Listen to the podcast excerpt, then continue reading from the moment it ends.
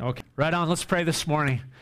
Lord Jesus, we just lift Ivan up to you, Lord. We love him. He's such a good brother in the Lord, and he's got such a heart for you. And we just pray for, Lord, first of all, we thank you that things were successful on Friday. And we pray, God, just as he recovers, that you'd strengthen him, Lord, that healing would happen fast. God, we just pray for his heart, that it would be healthy and functioning right, Lord. We pray that his energy levels would come up, that his strength would come up. And God, would you just bless him while he's at home this morning and not with us? He doesn't miss very often. And so, God, would you bless him? Fill his home with your spirit. This morning, Lord, as we come to the Word of God, the book of Exodus, and wrap up this series through Exodus, God, we just thank you for this journey we've been on as a church. All that we've learned, God, about theology, about the Trinity, about redemption, about you leading us out of slavery to sin and your heart to dwell with your people. And there's been so much richness, God. And as we put the bow on it this morning, Lord, we pray that in a special way, your spirit would just tie it all together for us, that we'd see your heart for us this morning, that you would speak to us, Lord. And so, God, give us a spirit of wisdom and revelation as we come to the Word of God this morning, we pray in Jesus' name. Amen. Right on. So we're tying up Exodus here. Today, actually, we're coming to the last 6 chapters, and we're going to do all 6 chapters, okay? Moses, really, at the end of the book of Exodus, is kind of recounting 4 things for us. First of all, we're going to see here that he's going to mention the Sabbath again, and just the priority of keeping Sabbath. He's going to then talk to or invite the people of Israel to participate in the work of God by providing for the needs for the building of the tabernacle. And then workers are going to be appointed. They're actually going to make the tabernacle and all the furniture, and all that's going to be recorded here. And then lastly, the tabernacle will be put together, and the glory of God will fill it at the end of Exodus chapter 40. And so here's why we're going to go quick this morning and take more of a bird's eye view. It's because these last 6 chapters really repeat for us earlier instructions that we got when we were back in Exodus 25 through 31. We went through most of that throughout November, and we took a deeper look into those details and those instructions. And in fact, the whole Exodus series is on the church website. You can go and download it or listen to it, whatever. And so as we come to these last 6 chapters, they contain some pretty lengthy details, again, about the building of the tabernacle. And so we're just going to highlight some of these things as we go through those details this morning. And so all God's people said, amen. So, I would say this. Really, if there is a theme to the last 6 chapters of Exodus, it's a repeat of one of the major themes that has been throughout the whole series in this book of Exodus. And that's God's desire to dwell with his people, that he could have a habitation in the midst of his people. Jesus, when he taught his disciples to pray, he said, God, may your will be done on earth as it is in heaven. And so here, we saw back in that earlier part of Exodus that Moses received instructions from God. Heaven came down to Mount Sinai, and he saw into heaven. And now what was a pattern of what was in heaven is going to be fabricated on earth. And that's really, the heart of God always. Your will be done on earth as it is in heaven. And we've seen this constantly. God descends. God condescends. Jesus is Emmanuel. He has a desire to have a relationship with man, have a relationship with his creation. And the tabernacle, and what we're going to read here, I pointed out so much earlier when we were in this series that there's way more details about the tabernacle than there is about creation in Genesis. And you'd think, shouldn't it be the other way around? But at creation, God's presence was there. He dwelt with his people, and sin ruined that. And there's so much detail about the tabernacle because God was trying to reestablish his presence in the midst of his people. And so where the instructions were given in Exodus 25 through 31, here in Exodus 35 through 40, the people are going to build it, and the Lord is going to come down and dwell among them. So Exodus 35, you can turn there in your Bibles. Maybe you think 6 chapters. How's he going to do this? Because it's funny, I'm thinking the exact same thing. How am I going to do this? No. Okay, chapter 35, verses 1 through 3 says this. Moses assembled all the congregation of the people of Israel and said to them, "These are the things that the Lord has commanded you to do. 6 days work shall be done, but on the 7th day you shall have a Sabbath of solemn rest, holy to the Lord. Whoever does any work on it shall be put to death. You shall kindle no fire in all your dwelling places on the Sabbath day." Interesting that before all the work begins, before it all gets started, before the tabernacle is built, before anything can happen, God says this: you have to learn to enter my rest. You have to start right from this point and recognize the Sabbath, respect the Sabbath, and enter into the rest of the Lord. You know, the same principle is true for us when we do work for the kingdom. Anytime we work for God, it should grow out, that should happen out of our rest in him, out of our rest in the finished work of Christ for us on the cross. You know, Mary sat at the feet of Jesus, and then she anointed his feet with oil. And there was a strict call to obedience here as Moses lays this instruction out. He says, you know, whoever fails in this instruction is to be put to death. And if you think about it, it's true for us. When I don't take the opportunity to be in God's presence, to be refreshed and renewed by the Holy Spirit, something in me dies. And so work must function out of rest.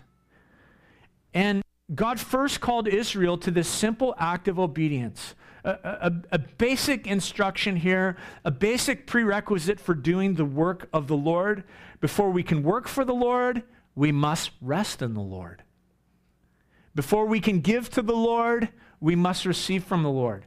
Verse 4, check it out. Moses said to all the congregation of the people of Israel, "This is the thing that the Lord has commanded. Take from among you a contribution to the Lord. Whoever is of a generous heart," you can underline those words if you got a pen in your hand. "Whoever is of a generous heart, let him bring the Lord's contribution, gold, silver and bronze, blue and purple and scarlet yarns, and fine twined linen, goat's hair, tanned ram skins, and goat skins, acacia wood, oil for the light, spices for the anointing oil, and for the fragrant incense, and onyx stones, and stones for setting, and for the ephod, and for the breastpiece." God had given this plan to Moses and to the people of Israel. It was their responsibility to execute the plan. And after Moses gives this instruction that we need to rest in God, we need to take Sabbath, he then invites the people of God to participate in the work. And it's a beautiful thing, I would say, what Moses says. He says, whoever is of a generous heart. I like that. I like that. Let him bring to the Lord's contribution. This wasn't a requirement. This was not the tithe. This was no demand on the people at all. No coercion, no arm twisting, no manipulation, no pulling the emotional heartstrings. This was an opportunity to give voluntarily to the Lord out of the generosity of your own heart. And to make sense of that, you have to connect the idea of giving with Sabbath rest. See, the Sabbath is all about acknowledging that God is good, that God provides, that though I might work 6 days a week and strive for 6 days a week, that taking time and resting is an acknowledgement that God is good, that I trust you, God. I don't need to go 7 days a week. I can rest in your provision. You're my Jehovah Jireh, my provider.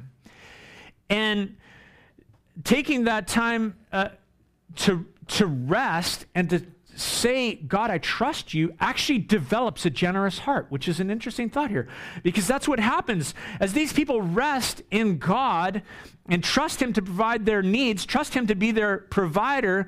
The generosity of their own heart begins to grow. And you know, I would say this, God's not into grumpy giving. You might notice that in Scripture. It's like, you know, that's not his gig, the arm twisting manipulation thing. You know, I would say this, if you don't want to give, dare I say this as a church leader, don't give. Because the Word of God tells us that God loves a cheerful giver. You know, when Jesus was at the temple and he watched people contributing to the offering, what was he watching? Was he watching how much money they put in? No, he was watching the attitude of heart with which they gave. And that's why the Bible says God loves a cheerful giver. You know, I think, you know, on payday, you know, when that exciting day comes, it should be exciting because we say, man, God, I want to give. How can I give to your kingdom? Verse 10, let every skillful craftsman among you come and make all the Lord has commanded, the tabernacle, its tent. We're going to go just read through this. The tabernacle, its tent, its covering, its hooks, and its frames, its bars, its pillars, and its bases. The ark with its poles, the mercy seat, the veil of the screen, the table with its poles and all its utensils, and the bread of presence, the lampstand also for the light, with its utensils, its lamps, and the oil for the light, and the altar of incense with its poles, and the anointing oil, and the fragrant incense, and the screen for the door, at the door of the tabernacle, the altar of burnt offering with its grating of bronze, its poles, and all its utensils, the basin and its stand, the hangings of the court, its pillars and its bases. If you get that picture, you want to throw that up there for us, Calvin? The hangings of the courts, its pillar and its bases, and the screen for the gate, the pegs of the tabernacle and the pegs of the court and their cords, the finely worked garments for ministering in the holy place, the holy garments for Aaron the priest, and the garments for his sons and for their service. Verse 20, then all the congregation of the people of Israel departed from the presence of Moses. And they came, everyone whose heart stirred him, and everyone whose spirit moved him, and brought the Lord's contribution to be used for the tent of meeting, and for all its service, and for the holy garments. So they came, both men and women.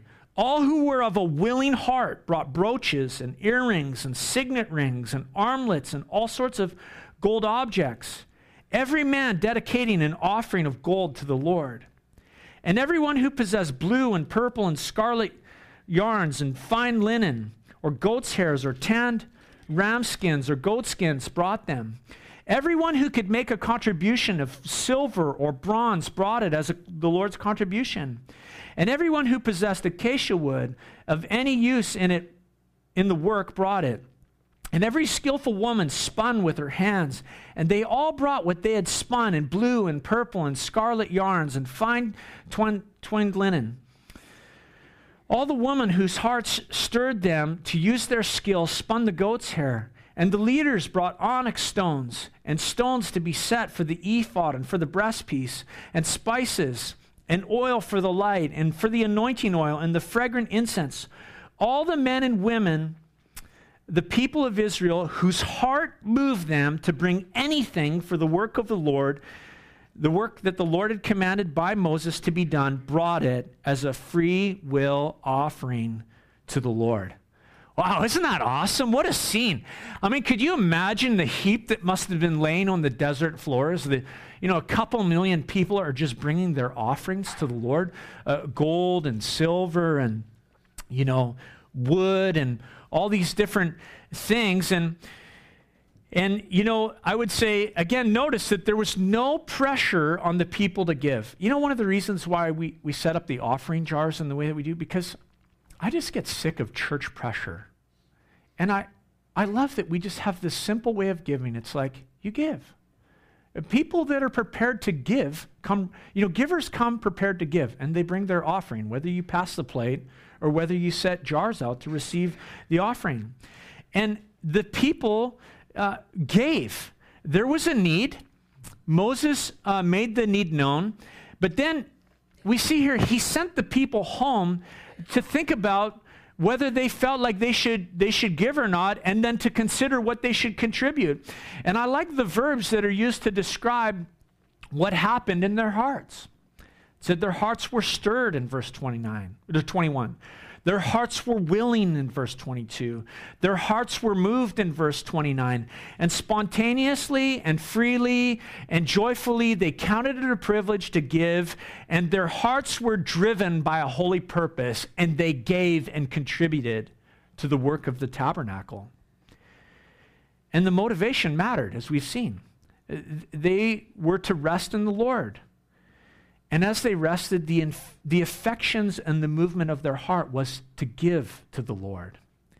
And you know, I just think about giving. I think about my own life, where my arm's been twisted, or where I've given for different reasons at different times. And you know, there's times when we just go about work of the kingdom, and it's almost like just restless energy, like a bowl in a china shop. And, you know, you could say this about the Israelites. Look, the Israelites knew how to make bricks and work in the mud pits under the whip of the taskmaster. But here the Lord just invites them to give, and they did. In that text that we just read too, Moses called skillful craftsmen, workers who were skilled to go about this work. This work is going to take 6 months to do all of what needs to be accomplished here. There's no shortage of work. And you know, that makes me think of the kingdom of God too. Jesus looked at the fields and looked at the crowds and told his disciples, look, there's no problem with the harvest. The problem is that there's a shortage of workers to labor in the fields. And there was no shortage of work here, and so Moses called skillful workers. Verse 30 says this, to the end of chapter 35. Then Moses said to the people of Israel, see, the Lord has called by name Bezalel, the son of Uri, the son of Hur, of the tribe of Judah, and he has filled him with the Spirit of God, with skill, with intelligence, with knowledge, and with all craftsmanship, to devise artistic designs, to work in gold and silver and bronze, in cutting stones for setting, and in carving wood, and for every work, or for work in every skilled craft. And he has inspired him to teach, both him and Aholiab, the son of Ahisamach, of the tribe of Dan. He has filled them with skill to do every sort of work done by the engraver or by the designer or by an embroiderer in blue and purple and scarlet yarns and fine twined linen, or by a weaver,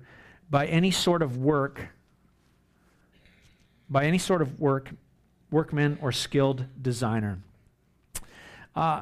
We say this: where God guides, God provides. And we're introduced here once again to these two skilled workmen. Actually, we saw them in Exodus chapter 31. Bezalel, his name means in the shadow of God.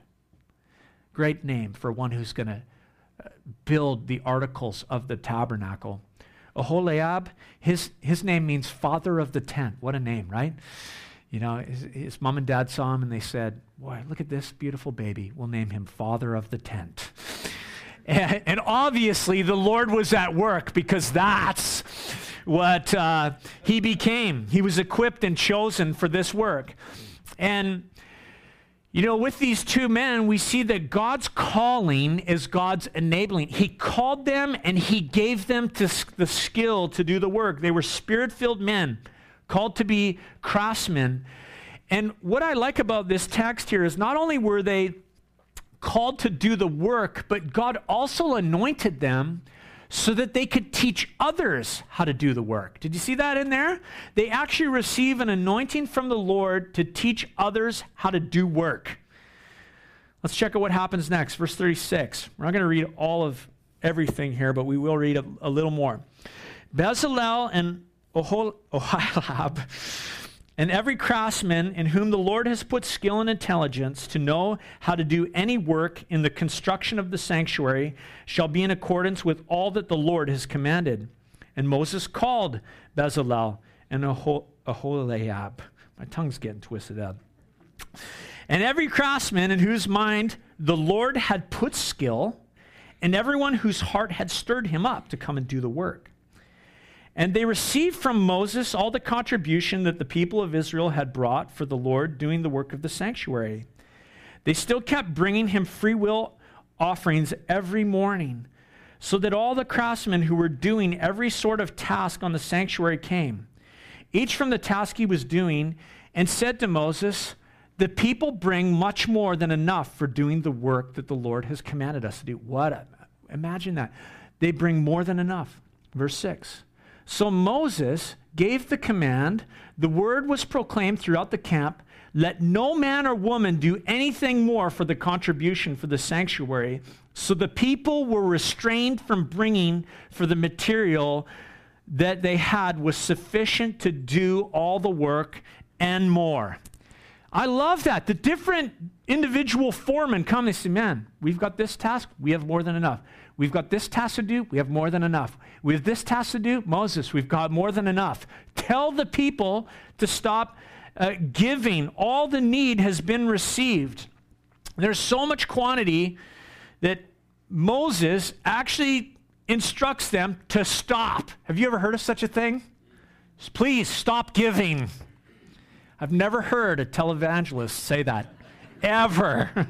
You know, please just stop. We have so much we don't know what to do with. Yeah, did you?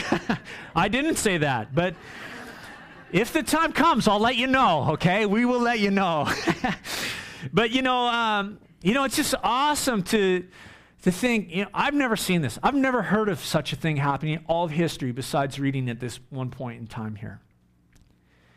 And it's just, what I love about it is the hearts of the people. Do you see how they're bringing every day in the morning to the Lord? And it's like, you know, their hearts were full, and they said, God, man, our hearts are so full. Everything we have is yours. You want it? Okay, it's yours. You know, they heard the request of Moses.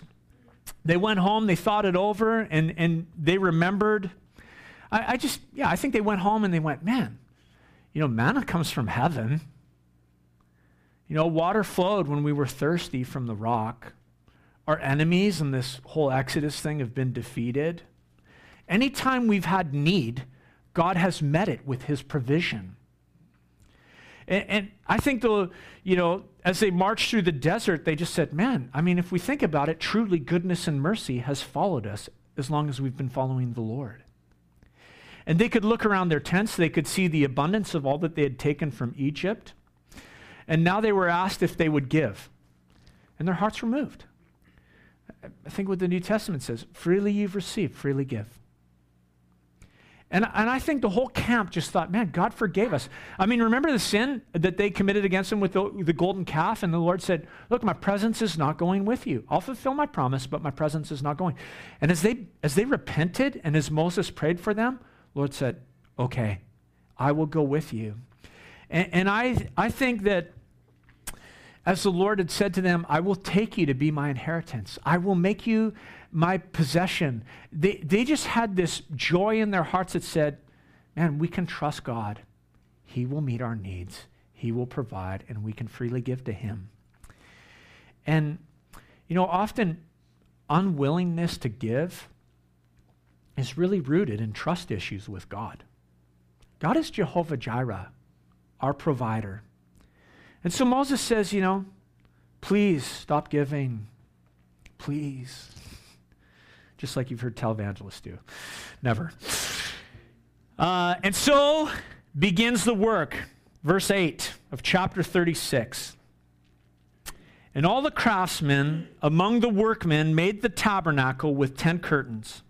They were made of fine twined linen and blue and purple and scarlet yarns with cherubim skillfully worked into them.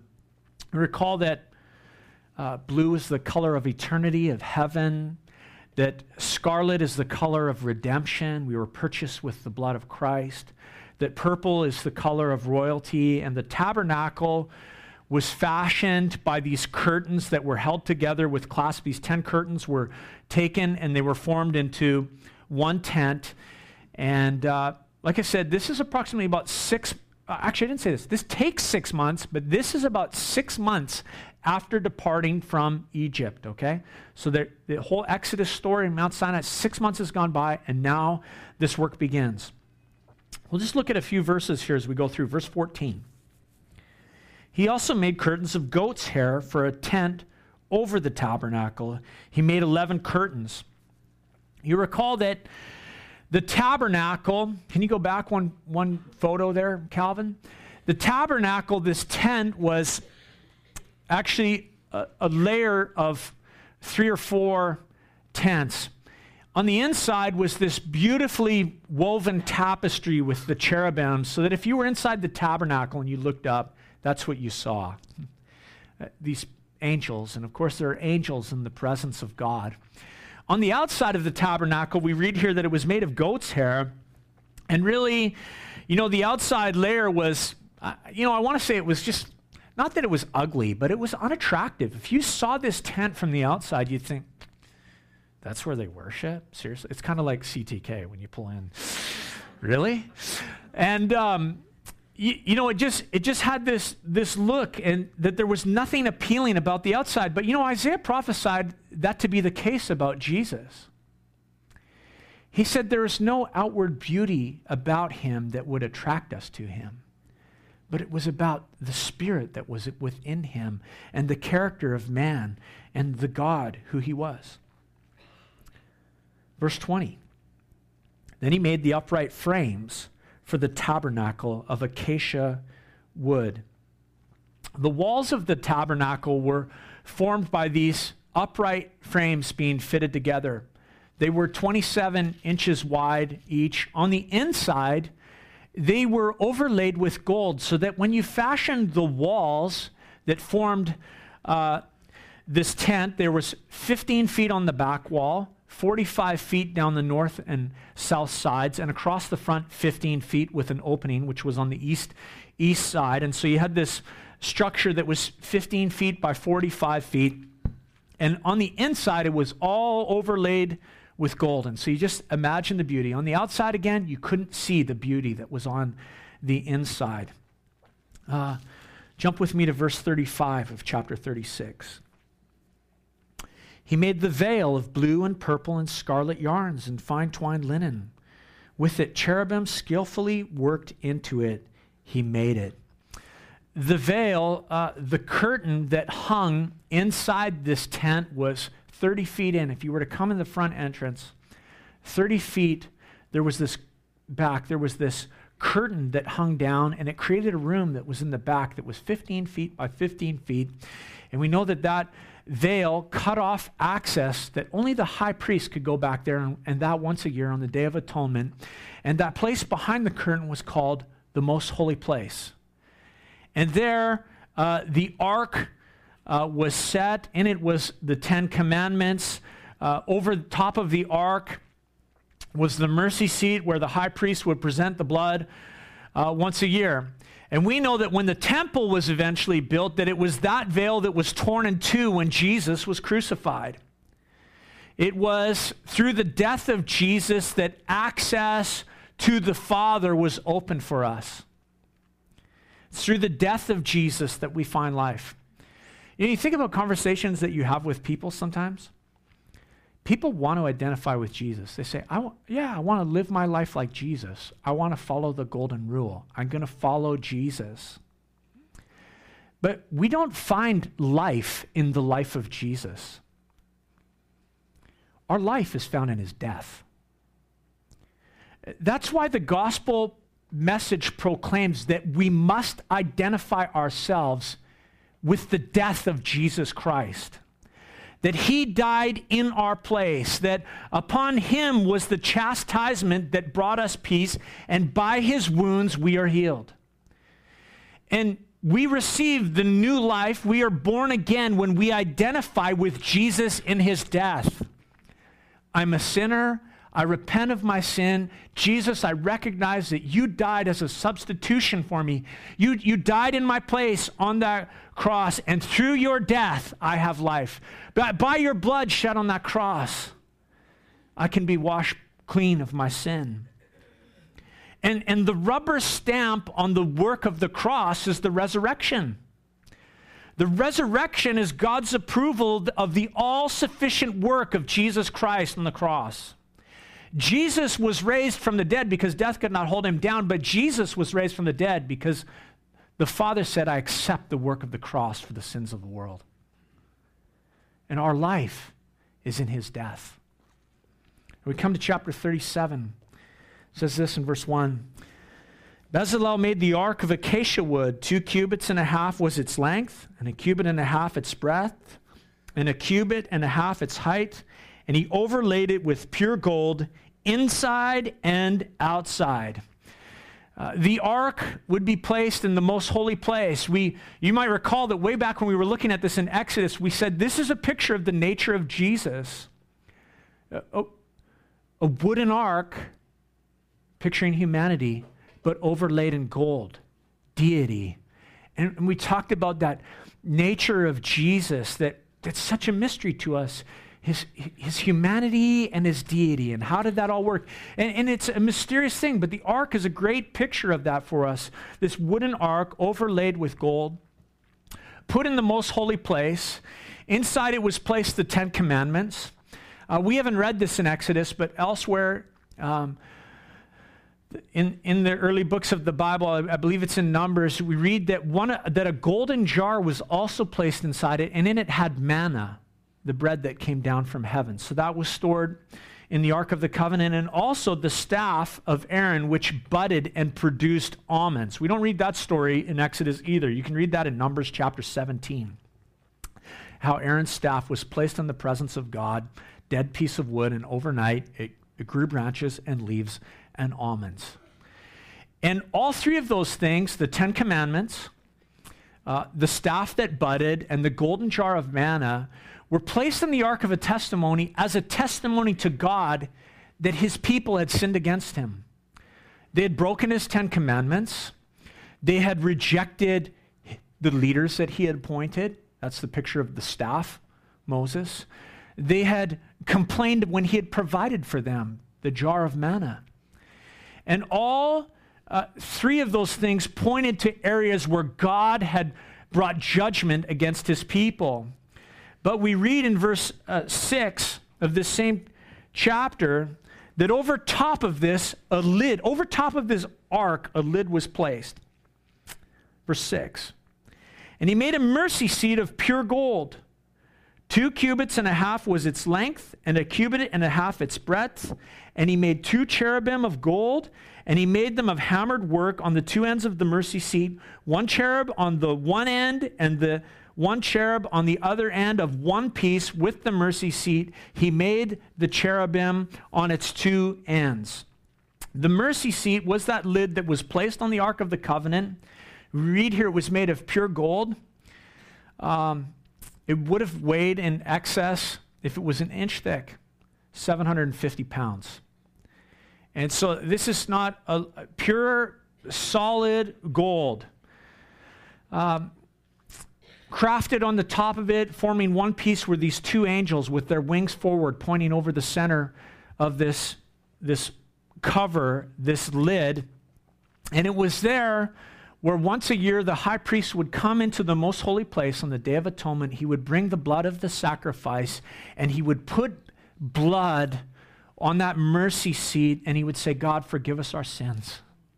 Forgive the sins of your people. We've sinned against you. And the Lord would look on that blood, and he would have mercy on the sins of the people.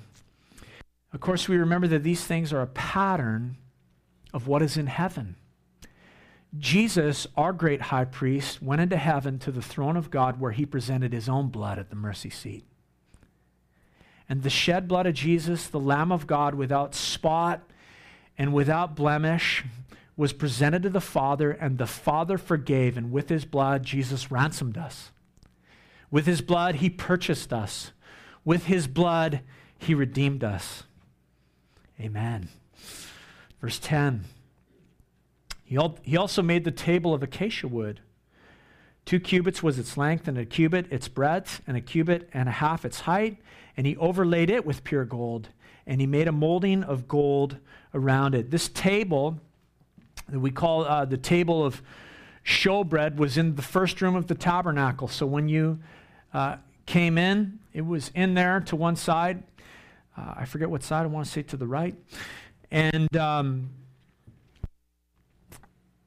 each week the priest would put on this table of showbread 12 loaves of bread, which represented the 12 tribes of Israel.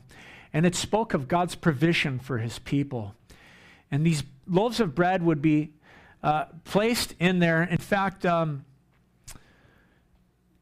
Jewish rabbinical tradition says this, that when the bread was replaced weekly, that when they would come to take it and remove this week-old bread, that it was still warm and fresh and hot, and you could remove it from the presence of the Lord, and you could put down new pieces, and it's like nice, fresh bread coming from the presence of God, just like it came out of the oven. Of course, Jesus said in John chapter 6, I am the bread of life. He said, your fathers ate manna in the desert. The bread of God is he who comes down from heaven and gives life to the world. Verse 17. He also made the lampstand of pure gold.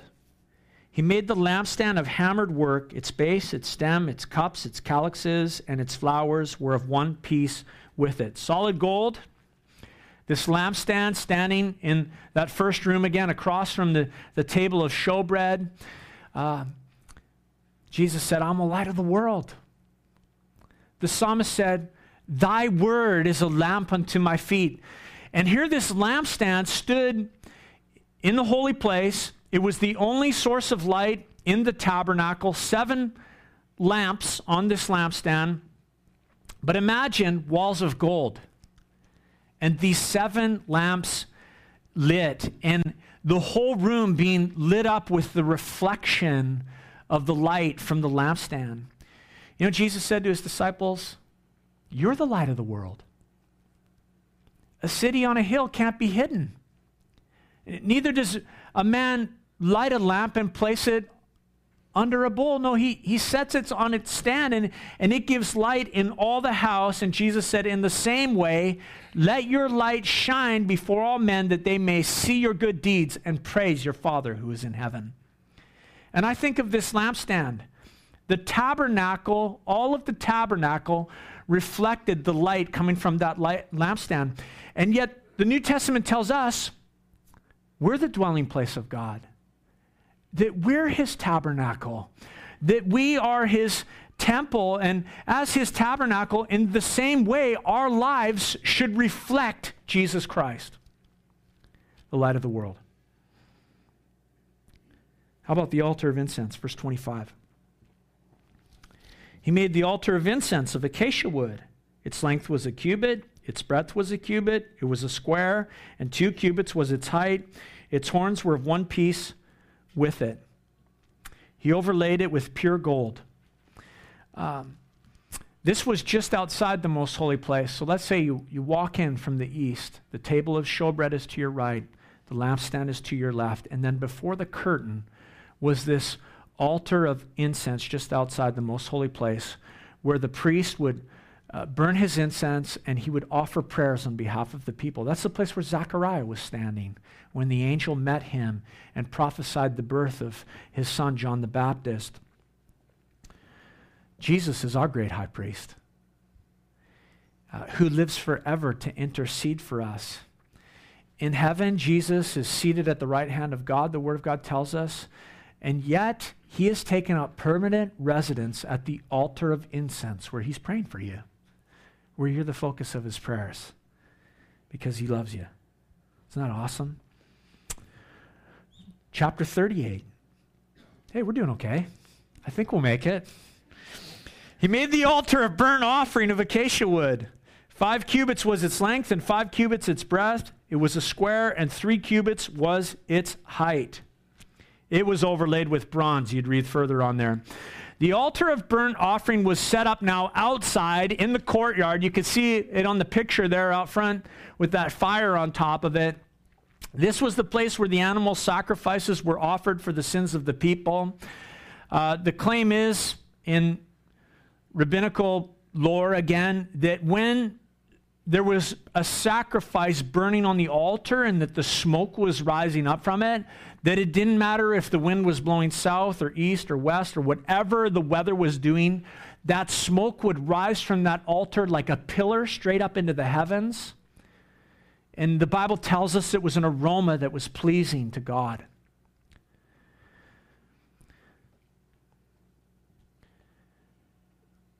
And it's a picture of the cross, where Jesus Christ made the sacrifice for us and shed his blood for us. Verse 8, he made the basin of bronze and its stand of bronze from the mirrors of the ministering women who ministered in the entrance of the tent of meeting. This is pretty cool. You know, Egyptians are credited with developing makeup and cosmetics. And now I know this because I've watched my wife, but like that's like a tricky process. You need a mirror. And they didn't, in those days, their mirrors were made of polished bronze. And so they would polish the bronze. And we know that if a woman is going to put a makeup on, she needs a mirror, you know, so that the lipstick goes on without the, and the smudge across the face. And, you know, as I've watched my wife, it takes fine coordination skills to do the eyes, you know. You know, give a guy one of those things, we'd probably poke our eye out, right? And the point is, you need a mirror. And so outside the tabernacle was this bronze laver. It was a washing place so that the priests could cleanse and wash themselves throughout the day as they were going about the work of the tabernacle. And the mirrors of the women were melted down to build this thing. Of course, in Scripture, the mirror is symbolic of the Word of God. It's for cleansing. It's for washing. It reflects the nature of a man and then says, whoa, I need Jesus. It shows us where we're dirty. It gives us a clear view of self. And ladies need a mirror for applying cosmetics. You know, I was just thinking about this. Now, I'm not taking a shot at like, I'm going to enter some dangerous territory here. Women drivers or anything like that. But I think ladies, you know, like if you can do this, you can back a car into a parallel parking spot. It's the same idea, right? You know that the word cosmetics comes from the root word cosmos, just for fun here. It speaks of order in the universe, cosmos. And cosmetics means to bring order out of chaos. So take that for what it's worth, okay? Verse 9.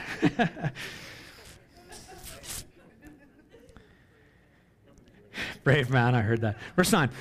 And he made the court for the south side, the king. I'm just hearing chirp, chirp, chirp.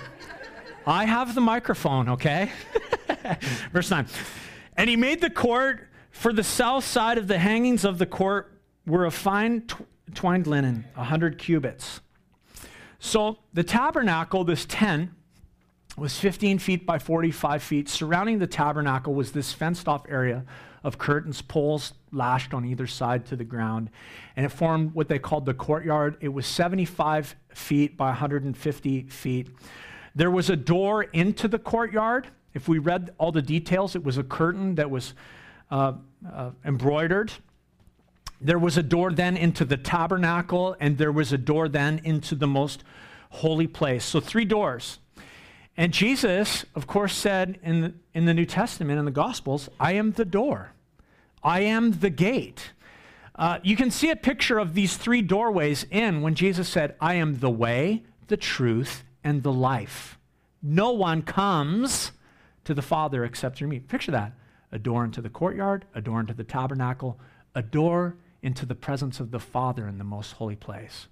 I am the way, the truth, and the life. No one comes to the Father except through me. In chapter 38, from verse 21 on to the end, Moses just records the weights and the items that were given in construction and in the offerings. One thing I'll point out is the amount of gold is pretty amazing. It's insane, actually. If you sit down here, like conservatively, I just went through it just really conservatively based on what they estimate, taking the low numbers every time. And here's what I got. All told, 2,030 pounds of gold was collected from the people. Based on, you know, this week, 1,280 pounds an ounce, that is well over $41 million. Isn't that awesome? And that's like totally conservative. And that's only the gold. We're not talking the silver. We're not talking the bronze. We're not talking all of the other fine items. You know, so all told, this is a project that is like, seriously, think about it. It's $75 million, $100 million, likely in excess of $100 million, this project and all that's gone into it. And that's conservative. It's not exaggerating. Verse 39. Verse 1 says, from the blue and purple and scarlet yarns, they made finely woven garments for ministering in the holy place. They made holy garments for Aaron as the Lord had commanded Moses. So chapter 39 just records the making of the priestly garments. Again, we see the blue, the scarlet, the purple, the color of eternity, heaven, the color of redemption and scarlet, the color of royalty, all woven into these garments. Verse 6 says, they made the onyx stones enclosed in settings of gold filigree and engraved like the engravings of a signet, according to the names of the sons of Israel. And he set them on the shoulder pieces of the ephod to be stones of remembrance for the sons of Israel, as the Lord had commanded Moses. The high priest, when he went into the presence of God, bore on his shoulder these stones with the names of the 12 tribes of Israel, and it's that picture for us that he is to carry the people of God by his strength. He bears them on his shoulders, that when he comes into the presence of God, he is to remember the people of God. And of course, there's a picture of Jesus, right? He bears us by his strength. When he is in the presence of God, he remembers us. Verse 8 says, he made the breastpiece and skilled work in the style of the ephod of gold, blue, and purple, and scarlet yarns of fine twined linen. And so this breastpiece was placed on the chest of the high priest, because not only did he bear the people of God by the strength on his shoulders, but he was to bear them over his heart. Then emotionally, he was to care for them, and he was to love them. And they were to be the thoughts of his heart when he came into the presence of God. And that breastpiece we know was used, we went through this back in November, was used for making decisions. And God would direct the decisions of the high priest and of the nation and even eventually of the king through this breastpiece. And the people of God were always to be on the heart of the spiritual leader as he led them. Jump up to verse 22. He also made the robe of the ephod woven all of blue. You got that picture of the high priest? Can you throw that one up? We'll wrap up here pretty quick. You see that robe that was placed on the outside, woven of blue, because blue is the color of eternity. It's the color of heaven. The high priest, in all his actions and all his work and everything that he was to do, was to have a heavenly attitude, a heart and a mind that was focused on eternity. He was to work for heavenly purposes. Verse 27. Hey, we're doing okay, aren't we? They also made the coats woven of fine linen for Aaron and his sons, and the turban of fine linen, and the caps of fine linen, and the undergarments of fine linen. I like this, because linen was nice, breathable fabric, because the priests, so that the priest wouldn't sweat. Because God's work is not to be done in human fleshly striving. The Lord said, it's not by might and it's not by power, it's by my Spirit. Verse 30. They made a plate of the holy crown of pure gold and wrote an inscription like the engraving of a signet, holy to the Lord. And they tied it to a cord of blue fastened on the turban. Over the forehead of the high priest was this gold plate that said, holy to the Lord. And it tells us that his mind His thoughts, his thinking were to be governed by holiness. And you think of all of the things that can govern your thoughts. You know, thoughts lead to actions and our character. And God says the thing that should govern your thoughts is holiness. Let your mind be set apart and consecrated to the Lord. Verse 32. Thus all the work of the tabernacle of the tent of meeting was finished. And the people of Israel did to all that the Lord had commanded Moses. So they did. Then they brought the tabernacle to Moses, the tent, all its utensils, its hooks, yada, yada, yada, yada, yada. Okay, the whole list again. Jump up to verse 42. According to all that the Lord had commanded Moses, so the people of Israel had done all the work. And Moses saw all the work, and behold, they had done it as the Lord had commanded, so they had done it. Then Moses blessed them. So the work is finished, and everything is brought to Moses. And because he's received the instruction from the Lord, he inspects everything, and he gives it the stamp of approval. And I think that's a great picture of Jesus. Because Jesus said, I'll divide the sheep and the goats. He is our judge. You know, in Revelation chapter 20, we read about the great white throne. John in his Revelation said this, I saw a great white throne and him who was seated on it, and from his presence earth and sky fled away and no place was found for them. And I saw the dead, great and small, standing before the throne, and books were opened. Then another book was opened, which is the book of life. And the dead were judged by what was written in the books according to what was done. You know, you can go throughout the Gospels and read the different parables that Jesus told. I think of the different parables about talents, where he entrusted to people, and he comes back and he inspects. Moses inspected the work of the tabernacle, and Jesus, you know what he is? He's a fruit inspector. He'll inspect the fruit of our life, Verse chapter 40, we come to the end. The setting up of the tabernacle. The Lord spoke to Moses, saying, on the first day of the first month, you shall erect the tabernacle of the tent of meeting, and you shall put in it the ark of the testimony, and you shall screen the ark within the veil. First day of the first month. Notice that because it's important. That means that exactly 1 year has passed to the day that the Passover happened in Egypt. You recall that back in Egypt, they painted the blood of the lamb over the doorposts and the lintel of their home. And when the angel of death came and he saw the blood, he passed over the home. And 1 year later, to the very day, for the first time, the nation would gather there. They would put the tabernacle together, there would be a sacrifice, and Aaron would now take the blood of the sacrifice for the first time, exactly 1 year later, into the most holy place, and he would present before the Lord that blood on the mercy seat for the atonement of the sins of the people over that year.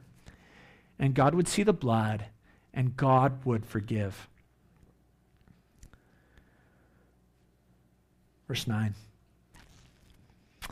Then you shall take the anointing oil and anoint the tabernacle and all that is in it, and consecrate it with all its furniture, so that it may become holy.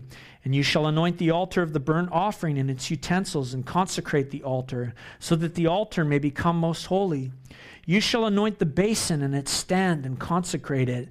Then you shall bring Aaron and his sons to the entrance of the tent of the meeting, and shall wash them with water. And put on Aaron the holy garments, and you shall anoint him and consecrate him, that he may serve me as priest. You shall bring his sons also, and put coats on them, and anoint them as you anoint their father, that they may serve me as priests, and their anointing shall admit them to a perpetual priesthood throughout their generations. Verse 16 says, this Moses did. According to all that the Lord commanded him, so he did.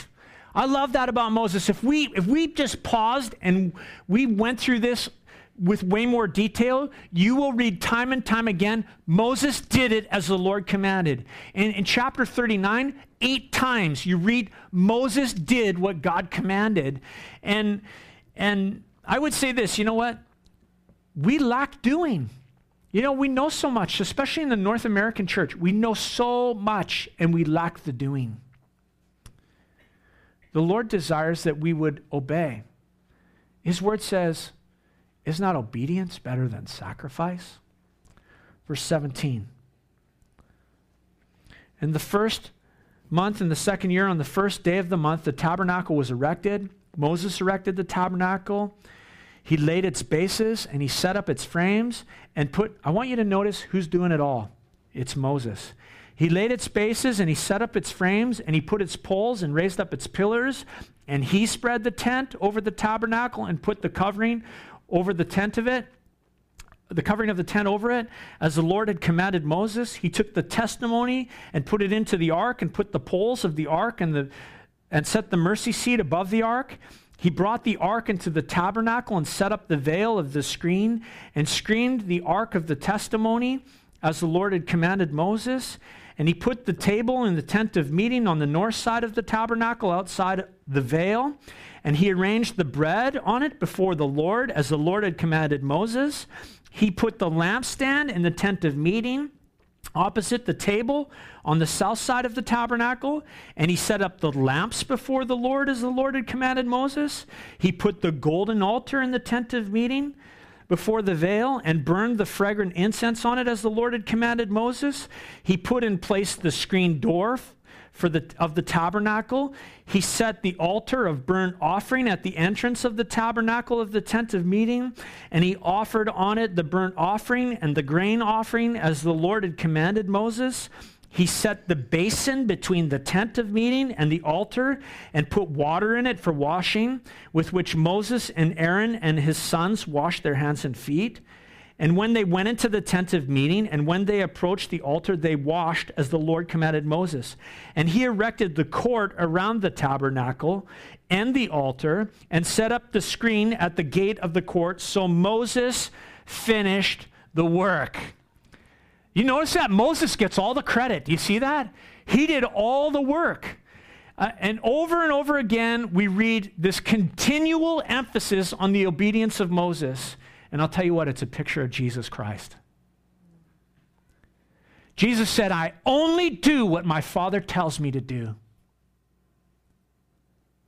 And when the day comes, the Bible says when we receive our crowns and we come before him, we'll worship and we'll cast our crowns down and we'll say, Jesus, it was all you all along. It was all you, Jesus. You did the work. You were the door. You did the work of the cross. You prayed for me. You were the light. You were my manna in the desert. You were my mercy seat. You were the blood that was shed for me so that I could have a relationship with my Father in heaven. See, it's always about Jesus. To him be the glory. Verse 34.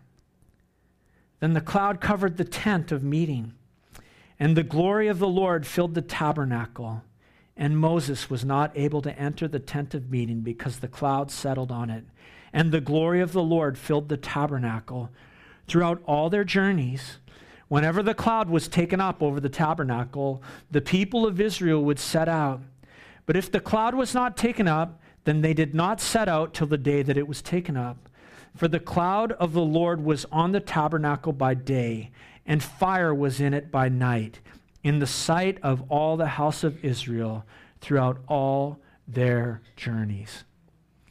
First time since Eden. First time since the Garden of Eden that God tabernacles. He dwells in the presence of his people. And it's an awesome scene as you just think of the cloud coming and it being so dense and so thick and so real that they couldn't even enter the tent. And it was that cloud that led them in the desert for 40 years. When it moved, they moved. Where it stayed, they stayed. They camped. It's a great picture. Hey, that's the book of Exodus. You know, as we close here this morning, Exodus chapter 1 opens in the mud pits and the brickyards with the crack of the taskmaster's whip. And it ends with the glorious presence of God and his people before him worshiping at the tabernacle. His presence leading them all the way in between through the wilderness. And you know, I guess if just tie it up this morning, I would say this. God wants to lead us by his presence. God wants to lead us out of slavery to sin and death and into his glorious presence. And he wants to dwell with us. And it all hinges on the person of Jesus Christ. He is the sacrifice. He is the substitutionary Lamb of God who gave his life as a sacrifice for the sins of the world.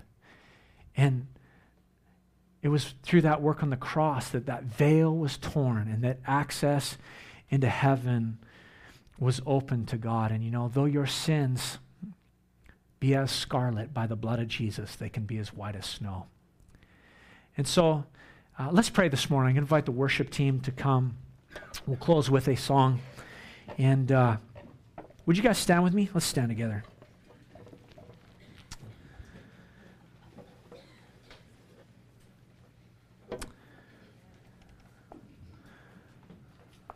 Let's pray. Father, this morning we recognize that it is your desire to tabernacle, to dwell, to live with your people. It's your intention for your creation. That thought consumes you. It so consumed you that we read all these incredible details in Exodus, but even more than that, it so consumed you. You so loved the world that you sent your one and only Son, that we should not perish, but find everlasting life in him. And so, Jesus, this morning, we just acknowledge as we read all these things that it points to you. It points to you. And so, Jesus, this morning, as we consider our sin, we consider the slavery of sin, the entrapment of death. We thank you, Jesus, that you shed your blood for our lives so that we might find forgiveness of sin, and that death, the angel of death, might pass over our lives, and that we might become the dwelling place of God. So, Lord, I don't know everyone here, but I pray, Lord, that they would just pray this simple prayer of inviting you into their lives, to be the Lord of their lives. And so if you're here this morning, you don't know Jesus, I just invite you to pray with me this prayer. God, I ask you to forgive me of my sins. Wash me in the blood of Jesus. Forgive me. I repent of my sin. And in faith, I believe in you, Jesus, that in you I find life and the forgiveness of sins and the free gift of eternal life. Jesus, I invite you in to be the Lord of my life. And the amazing thing is, he does it. He comes and we become his dwelling place. And for that, Lord, we thank you and we praise you this morning. In Jesus' name, amen.